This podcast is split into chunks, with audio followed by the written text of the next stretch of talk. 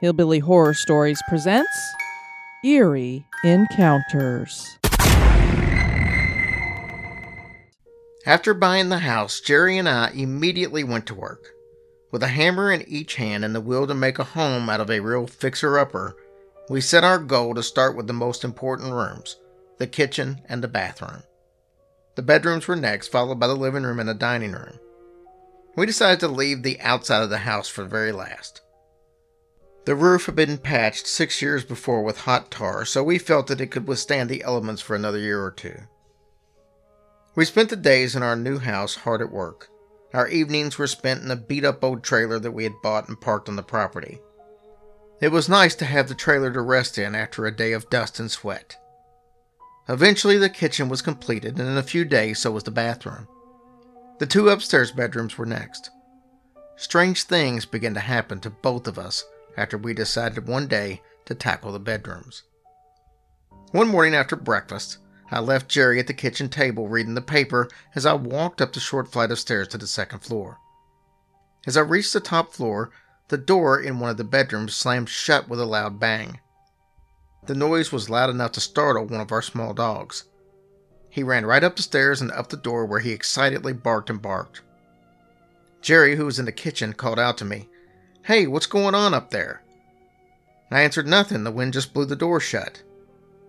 Jerry called to our dog, who was still upstairs with me, and as he ran down the stairs, I approached the door and reached for the knob. I turned the knob and pushed on the door to open it. I heard the clicking sound that the knob made, but it would not open. I thought it might have gotten stuck from the force of the slam, so I played with it for a second or two. I managed to open it about an inch then it came flying right back to its closed position. I had a feeling that something just was not right. I called for Jerry. Get up here right now. I told her that I thought someone was in the bedroom. We readied ourselves for the possibility of encountering a prowler. Again, I turned the knob and pushed on the door. This time it gave a little, and with Jerry's help, it opened. We entered the bedroom and immediately felt a cold chill an overwhelming feeling of what I can only describe as heaviness or thickness hung in the atmosphere of the room. Jerry said, Let's get the hell out of here. We both rushed down the stairs and into the kitchen. Noticing our excitement, our two little dogs barked like crazy animals. Needless to say, we decided to leave the cleaning of the bedrooms for another day. The memory of what had happened to us that morning stayed with us throughout the day. That evening, we were having dinner and once again sitting at the kitchen table. Our only form of entertainment at the time was the radio, which was plugged into one of the few working electrical outlets in the house in the living room. Suddenly, our dogs began to bark. Above our heads on the second floor, Jerry and I heard the hurried footsteps of someone suddenly running from one end of the bedroom to the other. We looked at each other and froze. Between the footsteps, the barking dogs, and the music on the radio, our senses became overloaded. We were scared and again concerned that someone might be in the house. Jerry stayed in the kitchen while I ran to the trailer. Ready to confront any burglar, I loaded our shotgun and returned to the kitchen. With the dogs leading the way, Jerry and I cautiously walked up the stairs. Jerry reached out for the light switch, and the single light bulb hanging from the wires at the top of the stairs turned on. Our dogs dashed into the same bedroom where we had experienced the negative vibes earlier in the day.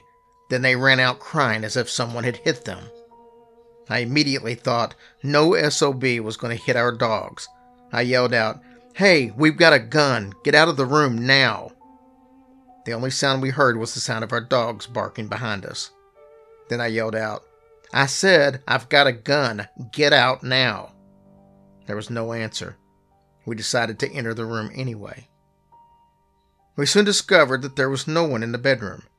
We checked the closet and opened the closet window and looked outside. No one. We then checked the adjacent bedroom, and again the window was closed shut and was empty. We were at a loss to explain what was going on. We sat down at the top of the stairs trying to make sense of something that made no sense. Jerry began to cry, and I placed my arm around her. She was really frightened. Just then, we heard a hideous laugh, followed once again by the slamming sound of the bedroom door. I got up and I pointed the gun at the door. Get out of here, I say. Out here now. The laughter began again, and with the courage that even surprised me, I walked to the door and turned the knob and kicked it open. The room was empty. That was enough for us. We took off out the house and spent the most nervous night we had ever had locked in the trailer. In the comforting light of the morning, we walked out of the trailer and whistled for our dogs. The dogs were nowhere to be seen. They were probably out amongst the desert brush chasing a skunk or something. I grabbed my gun once again and we cautiously re entered the house. It was strange to be walking softly as though we were visitors in our own home, but we did not want to take any chances. Upstairs, nothing seemed strange or out of place. The feeling was totally different from the frightful night before. Everything seemed calm and peaceful. As the morning progressed into the afternoon, we returned to our normal working routine. When one of our dogs reappeared, Jerry became concerned about the whereabouts of our other dog. After searching for a few minutes, Jerry came running to where I was mixing paint.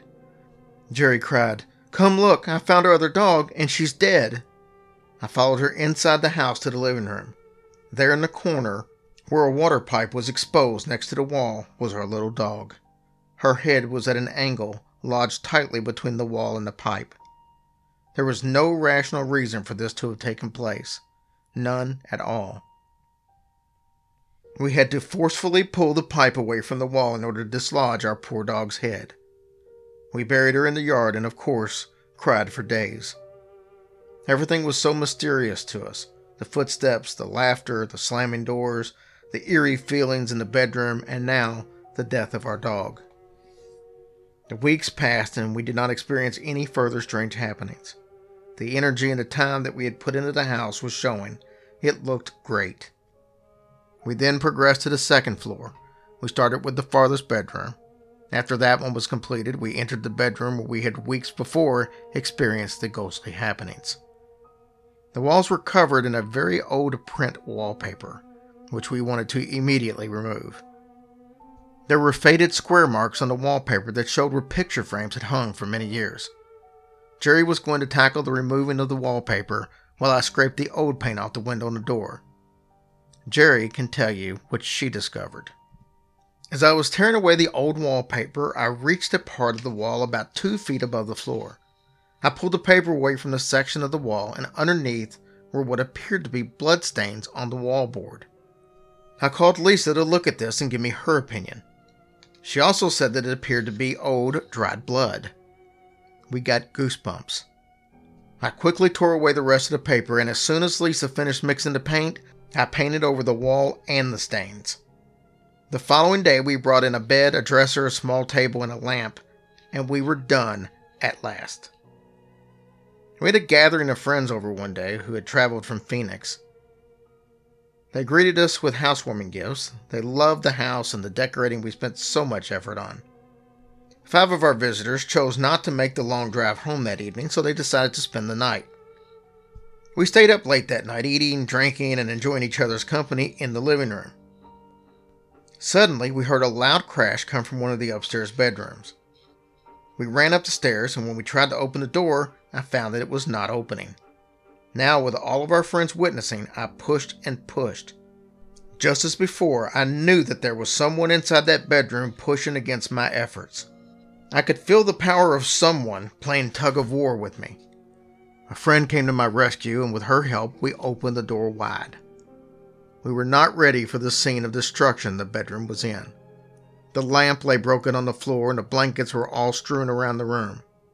Strangest of all was the wall by the bed. The bloodstains had reappeared. They had come through the newly painted wall. We all were taken aback by the sight. Our friend said, Girls, you've got ghosts in this house.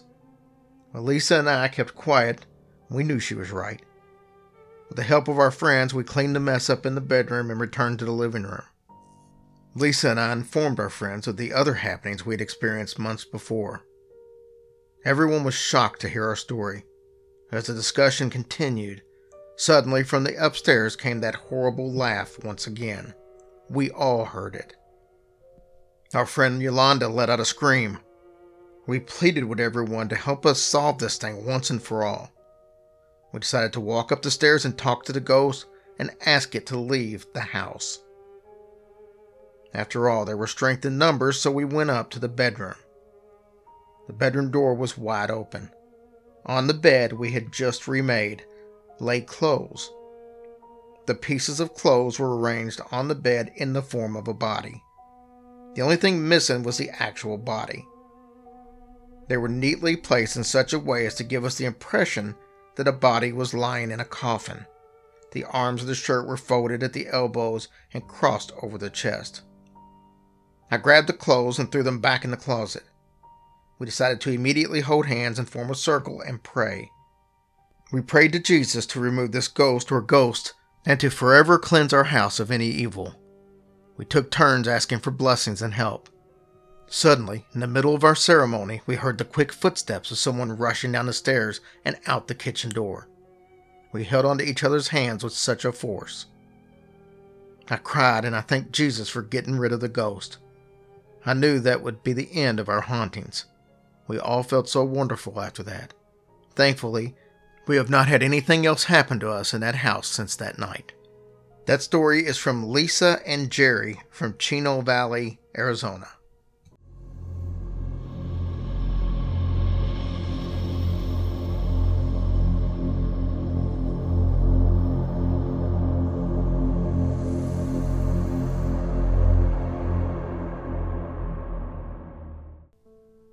I'm originally from Wales, and I'm the bar manager of the Grand View Lounge inside of the Jerome Grand Hotel in Jerome, Arizona. Prior to working at the hotel, I was told about scary things that had taken place in the building. My only experience with ghosts took place right here in the bar of the Grandview Lounge. As I was entering the lounge one day, I saw a fellow worker standing behind the bar. Strangely, standing directly behind her was a woman whom I did not recognize. The strange woman was not very old, about in her late 20s, I would guess. She had long dark hair, it was pulled back, and she was wearing a white blouse with a high collar. Over the blouse, she wore a dark jacket. My impression was that this woman was wearing clothing of a bygone time. I soon could tell that this woman did not want me to notice her because I began to stare at her and she quickly turned around and went through the doorway into the back storage room of the bar. There is no exit door in the storage room, just one way in, one way out. So I asked the employee, What the hell is that woman doing here in the bar?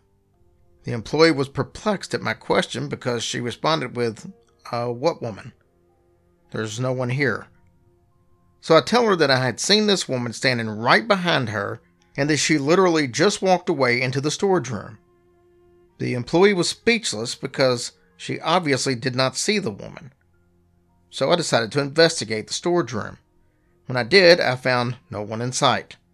I knew immediately that the strange woman I had just seen was a ghost. I've lived in a lot of places where ghosts are regularly seen, so I guess I accept such things and didn't get very excited. I accept them for what they are and I leave it at that. I've not heard of other staff or guests seeing the spirit in the lounge. But some people might not wish to tell about such experiences, you know. However, one story in particular that I can recall is about a woman guest. One evening, the woman removed her necklace and earrings and placed them on the table by her bed. After waking up in the morning, she reached for her jewelry and discovered that her necklace and earrings had fused together in a clump of melted gold. I've also heard talk of a ghostly little boy, about the age of six or seven, who appears on the third floor. He is seen with a playful grin on his face, and then he just disappears.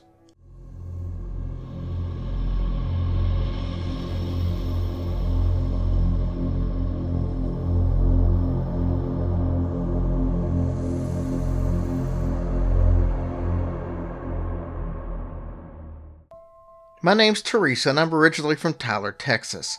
And I've been working at Big Nose Kate's Saloon in Tombstone, Arizona for seven months as a waitress. My first experience with the ghost of the saloon happened only two weeks after I started work. It was around high noon when I was standing on the south end of the bar. I was talking to a gentleman customer who was seated across the bar from me. Suddenly, I felt the presence of someone come up behind me, and just as quickly, felt two fingers give my rear end two hard pinches. I immediately turned around to confront the vulgar man who had rudely done this, but when I turned, there was no one there. I'd been told by other employees that the saloon was haunted. After this experience, I was definitely convinced of this.